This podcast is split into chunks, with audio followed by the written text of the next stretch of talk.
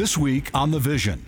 In 2001, David Wilkerson looked back on the book he had written almost 30 years earlier to assess his vision. When the Twin Towers fell due to a terrorist attack on September 11, 2001, many thought only of the political implications and responding to the murderous event. But many missed the voice of God in the tragedy. Was God telling us something about what we had become? Was the attack divine correction? This is The Vision, written by the late David Wilkerson in 1974. When it was first published, the prophecies Wilkerson wrote about were unthinkable. Sadly, in the 21st century, these foresights now read like old news headlines. The Vision is brought to you by World Challenge, a ministry dedicated to empowering, equipping, and encouraging Christians in their daily faith.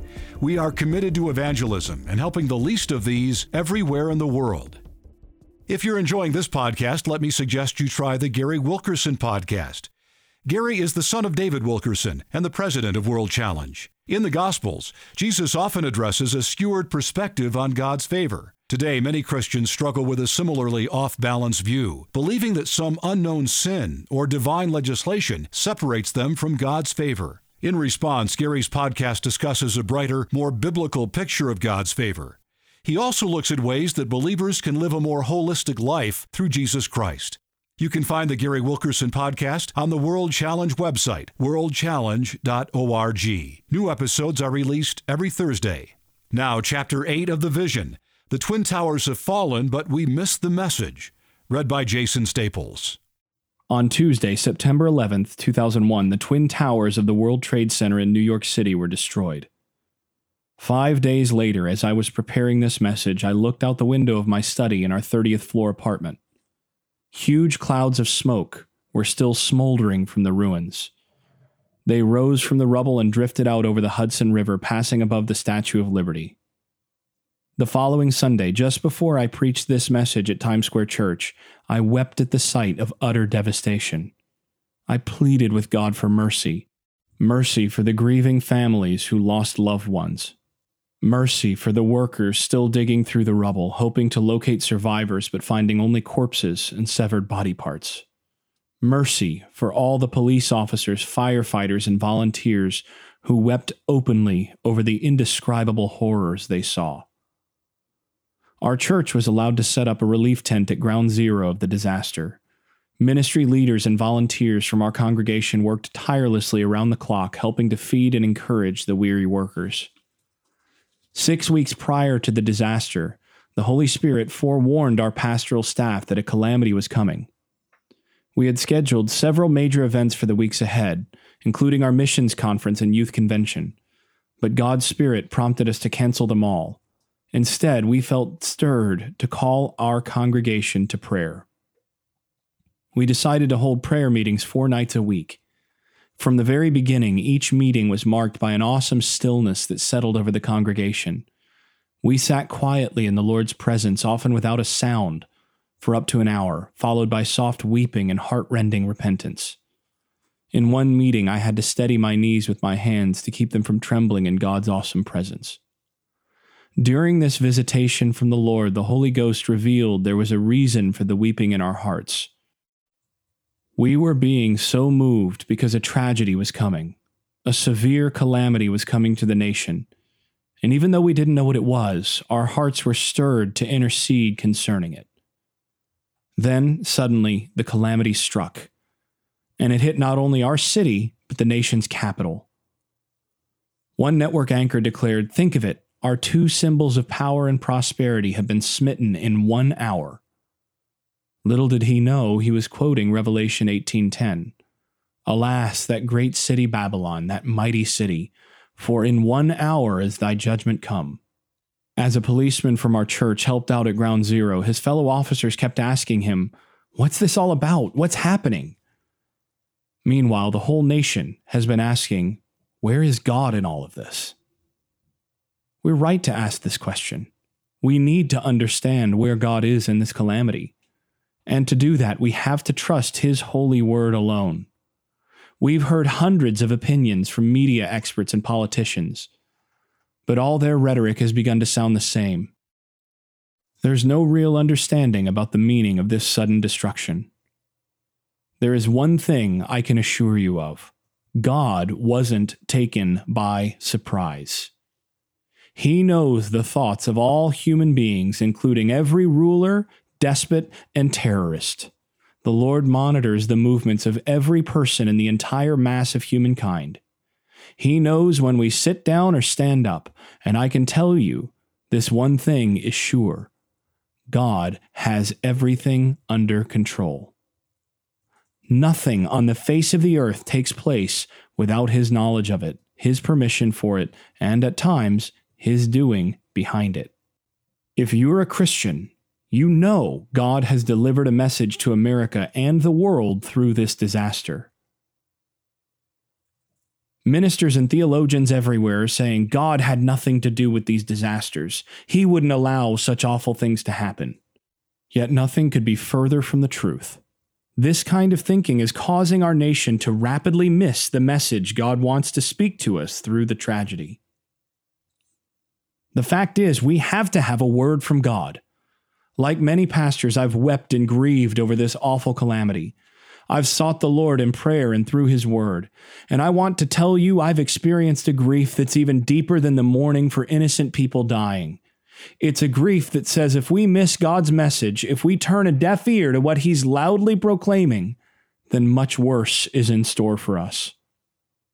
The prophet Isaiah speaks directly to what we've just experienced. If you object to using the Old Testament for examples, consider Paul's words on the subject. Now all these things happened unto them for ensamples, and they are written for our admonition upon whom the ends of the world are come. 1 Corinthians 10 11. Paul makes it clear the examples of the Old Testament reveal just how God moves in times like ours. At the time that Isaiah prophesied, God had been dealing patiently with Israel for about 250 years. The Lord had sent light afflictions upon his people, calling them to repentance. He was trying to woo them out of their brazen idolatry and back into his blessing and favor.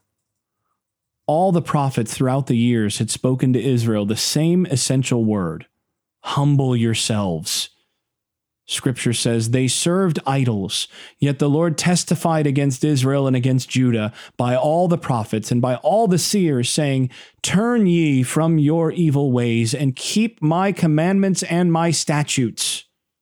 2 Kings 17 12 through 13. But God's chosen nation rejected his call to repentance. They would not hear, but hardened their necks. 1714. These people mocked the prophets who called them to humility, and instead they followed vanity and became vain. And they left all the commandments of the Lord their God and sold themselves to do evil in the sight of the Lord. Therefore the Lord was very angry with Israel. 2 Kings 17, 15 through 18. God sent wake up calls to Israel the Lord's first wake up call to Israel came in an invasion by Assyria. This arch enemy attacked two Israelite provinces, Zebulun and Naphtali. Fortunately, the attacks were limited to these two points, and the damage was minimal. Yet God was clearly speaking to his people. The Lord's chosen nation lost their sense of security. Yet they still missed the message God was speaking. Israel then received a second wake up call. This one was very severe. Two nations, whom Scripture calls the enemies of Israel, the Syrians and the Philistines, combined forces for a sudden attack. According to Isaiah, this attack came from both before and behind, Isaiah 9:12. This means the invaders came from the east and the west surrounding Israel, and their sudden attack was totally devastating. Now we come to the heart of my message and to the question most Americans are asking Where was God in this sudden invasion of his chosen land? What were his people to make of the disaster that had come upon them? Isaiah tells us God was faithful to speak to his people. The Lord sent a word into Jacob, and it hath lighted upon Israel. Isaiah 9 8. God spoke a clear word, and he sent the message to the whole nation. Beloved, this verse tells us something very important at our own time of devastation. It says simply, God always sends his word. Never in history has the Lord left his people clueless in a time of calamity. He has never abandoned us and forced us to figure out things on our own. He always provides a word of understanding. Even now, the Lord is raising up godly watchmen to speak for him in these times. These shepherds are grieving, weeping, and repenting as they seek God's face. And I believe they're hearing and understanding the Lord's message behind the present events. Moreover, they're not afraid to proclaim dire warnings because they know they've heard from God. They're compelled to speak of His purposes behind our calamities. I have to speak a word none of us wants to hear.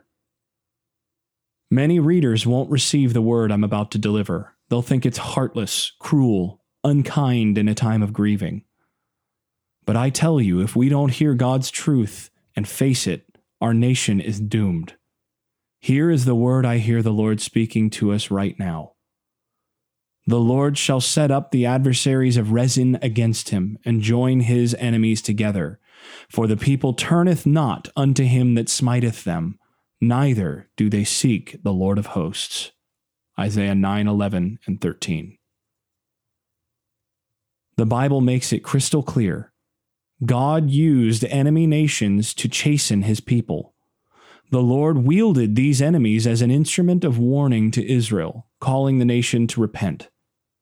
O Assyrian, the rod of mine anger and the staff in their hand is mine indignation.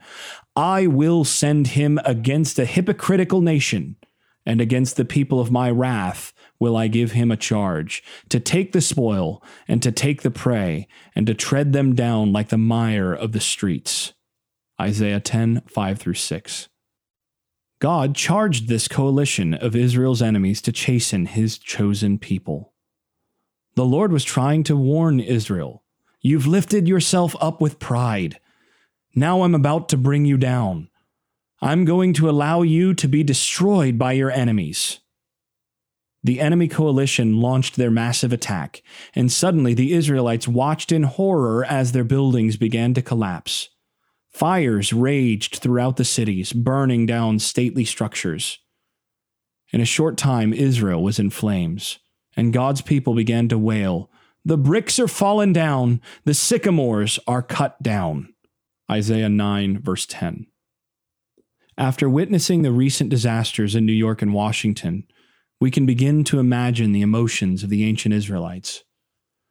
Yet, did Israel repent after this horrifying attack? Was there a nationwide acknowledgement that God was sending them a warning? Did the rulers hear God speaking through the awful calamity? No. Israel's reaction was just the opposite.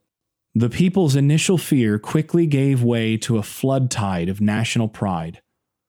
All the people say in pride and stoutness of heart. Isaiah 9, verse 9. The Hebrew word for stoutness in this verse signifies a sense of greatness.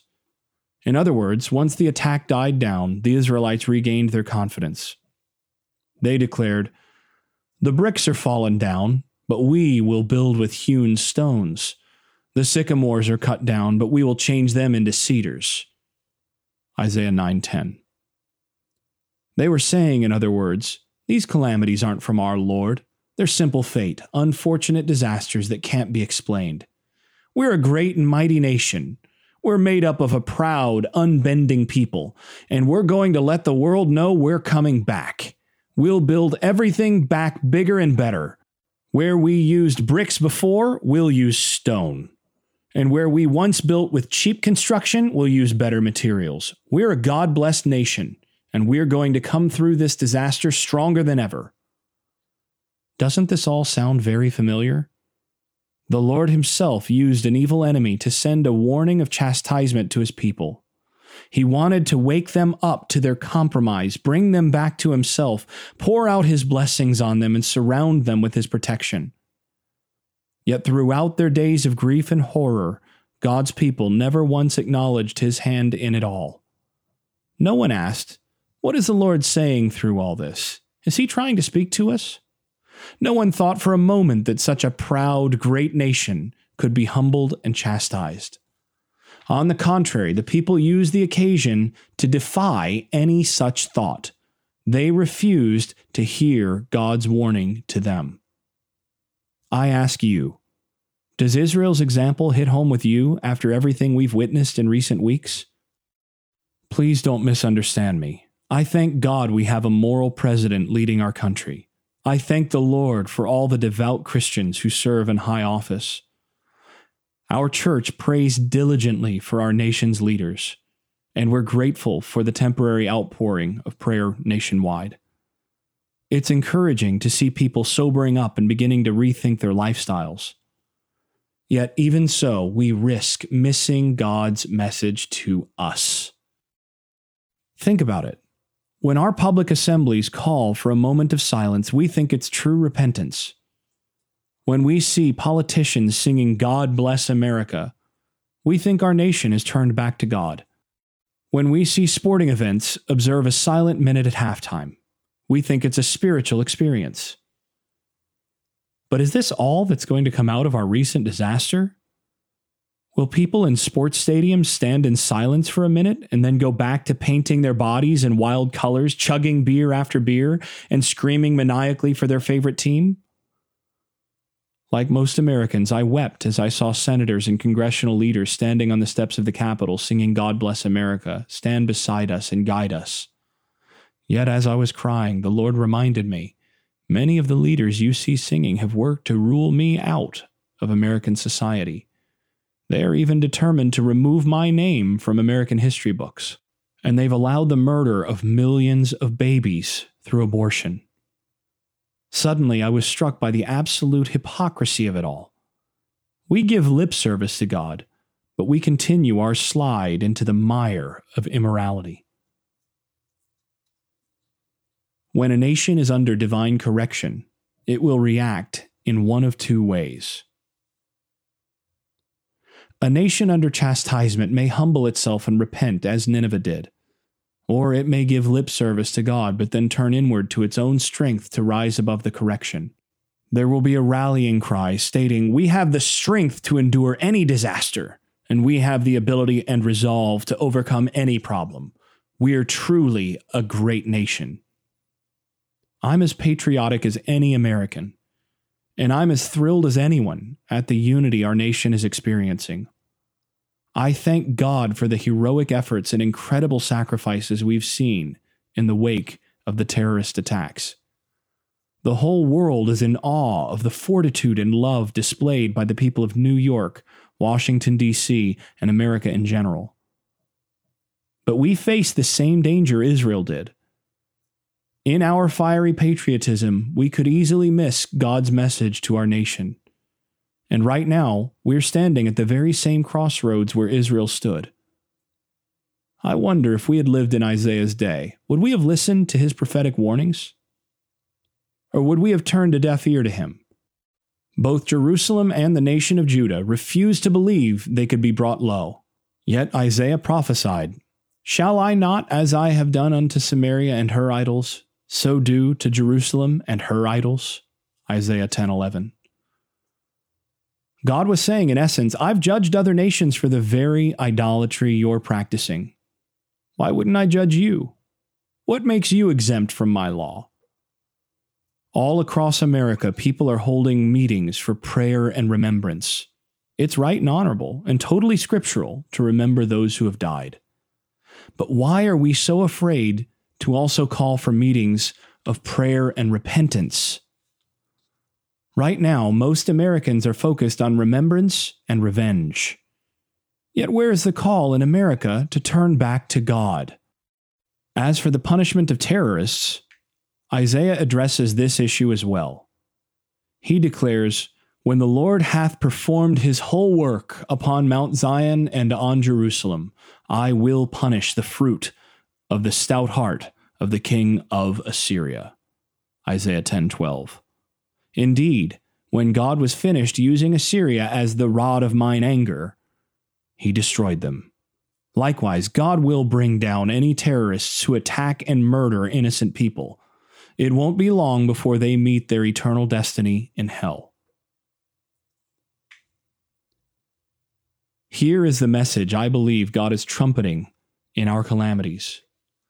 Deep in my spirit, I hear the Lord saying, I've prospered you above all nations, yet for years you've persisted in worshiping idols of gold and silver.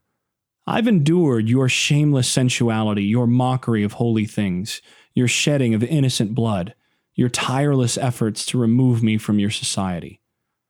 Now time is running out for you. I've sent you prophet after prophet, watchman after watchman. You've been warned again and again.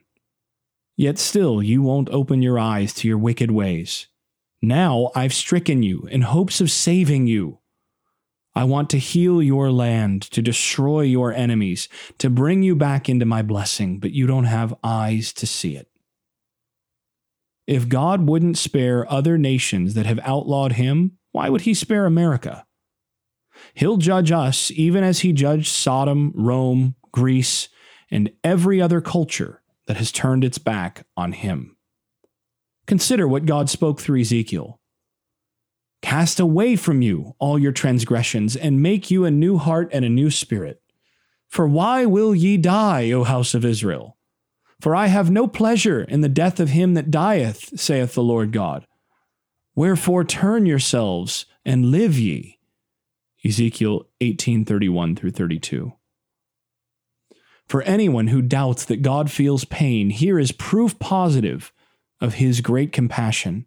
He too feels grief and sorrow over death. He's telling us in this passage, I take no pleasure in seeing you suffer and die. That's why I'm pleading with you now. Turn from your sin and live. God weeps especially over those calamities that befall innocents. In these past weeks, you can be sure Jesus has been weeping over the victims of the terrorist attacks. He is said to bottle the tears of his saints. Indeed, I believe many of the tears shed by Christians are God's own tears, prompted by his Spirit in us. Yet at times, God's justice and righteousness cause him to restrain his pity, and he's forced to carry out his righteous judgments as a last resort. The greatest example of this is the sacrifice of his son, Jesus. Justice demanded that the sins of the whole world be laid on an innocent man, and that this man would be condemned to die for all. Tell me, who could be more innocent than God's own Son? Yet Christ willingly gave himself as a sacrifice to offer deliverance and salvation to all of humankind. What will happen to America if we miss God's message? What will be our nation's fate if we reject God's call to turn wholly to Him? What will happen if abortions continue and fetuses are used for research?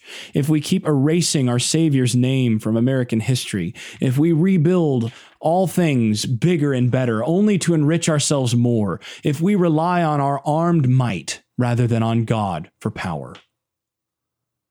Isaiah describes what happens to every nation that rejects God and boasts of its own greatness.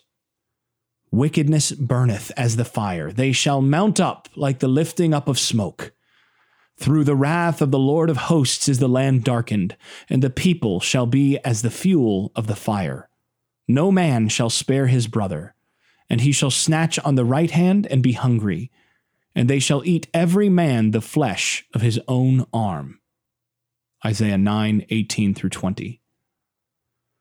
Devouring fires will rise to the heavens Darkness will cover the land. The economy will be hit with a staggering blow, and there will be disunity in the nation, in communities, in neighborhoods, in families. People will look out only for themselves in a desperate fight to survive, and God help you if you come near them. I was given a prophetic message nine years ago, and I delivered it at Times Square Church on September 7th, 1992. Let me share it with you now. This warning is not meant to scare you. It's meant only for you to take to the Lord and pray. This is what I believe God has shown me. 30 days of chastisement will fall on New York City, such as the world has never seen. God is going to let down the walls. There will be unimaginable violence and looting. The violence will be so ferocious it will shock the whole world. Our streets will be lined not just with the National Guard, but with militia, a thousand fires will burn at the same time throughout the city. The Los Angeles fires were confined to a few sections of that city, but New York will be ablaze in all its boroughs. Times Square will be ablaze, and the flames will ascend into heaven and will be seen for miles. Fire trucks will not be able to handle it all. Trains and buses will be shut down. Billions of dollars will be lost. Broadway shows will stop completely. Businesses will flee the city in an unstoppable hemorrhage. Such things are expected in third world countries, but not in a civilized nation like the United States. Yet, in not too long a time afterward, New York City will go completely bankrupt. The Queen City will be cast into the dirt, becoming a city of poverty. You may ask, when will all this happen? All I can say is I believe I will be here when it happens. Yet, when it does, God's people are not to panic or fear. Calls and messages have flooded our ministry offices asking, Was the terrorist attack on September 11 the calamity you were prophesying back in 1992? No, not at all. What I saw coming will be much more severe. Indeed, if America rejects God's call to turn back to Him, we'll face the same judgments Israel faced. And they will hit not only New York, but every region in the country. Even the heartland won't be spared. The nation's economy will collapse and violence will erupt. Fires will consume our cities and tanks will rumble through the streets. Perhaps you wonder, as I have, can any of this be avoided? Yes, absolutely. I believe we'll be given a reprieve if our president proves to be a Josiah. You may well remember Josiah as the king who sought the Lord with all his heart. We all should pray that God would give our president the same spirit that Josiah had to tremble at his word. The Lord spoke the following to Josiah Behold, I will bring evil upon this place and upon the inhabitants thereof, because they have forsaken me, and have worshipped other gods. But say to the king of Judah, which sent you to inquire of the Lord, Because thine heart was tender, and thou hast humbled thyself before the Lord, and when thou heardest what I spake against this place, and against the inhabitants thereof, that they should become a desolation and a curse, I also have heard thee, saith the Lord. Behold, therefore, Thine eyes shall not see all the evil which I will bring upon this place. 2 Kings 22 16 through 20. God told the king, in essence, As long as you're in power, trembling at my word and relying on me, you won't see the judgments to come. They won't happen during your reign. I believe our window of opportunity to respond to God's call is brief. We all should pray that our nation repents and turns back to the Lord but our most intense prayers should be for our own hearts. Lord, let me tremble not at the disasters, but at your word. I want to hear your voice in all of this. Cause me to turn wholly to you. You've been listening to Jason Staples and his reading of Chapter 8 of the Vision. The Twin Towers have fallen, but we missed the message. The vision is brought to you by World Challenge, a ministry dedicated to empowering, equipping, and encouraging Christians in their daily faith. We are committed to evangelism and helping the least of these everywhere in the world. One of the great privileges we have as Christians is finding favor from the Lord. Yet our understanding of favor can be off. We are sometimes told it's all about us, that God gave us that house, our car, or our job, so we can have all we need. But his provision doesn't stop with us. In his new book, God's Favor, Gary Wilkerson, president of World Challenge, paints a bigger, brighter, and more biblical picture of what God's favor is. He shows how our loving Father showers His abundant resources upon us things like forgiveness, restoration, peace, joy, power, and authority not only to bless us with a favored, happy life, but for us to joyfully demonstrate this favor to others, whether they are friends, family, or strangers on the street. Because God's favor is not meant to end with us, it is meant to show the beauty of His unearned grace to a hurting, unbelieving world. God's Favor is available now from your favorite bookseller or find it online on the World Challenge website, worldchallenge.org. Next week on The Vision, what is God telling those who are ready for the difficult times ahead? God's message for the prepared, next week on The Vision.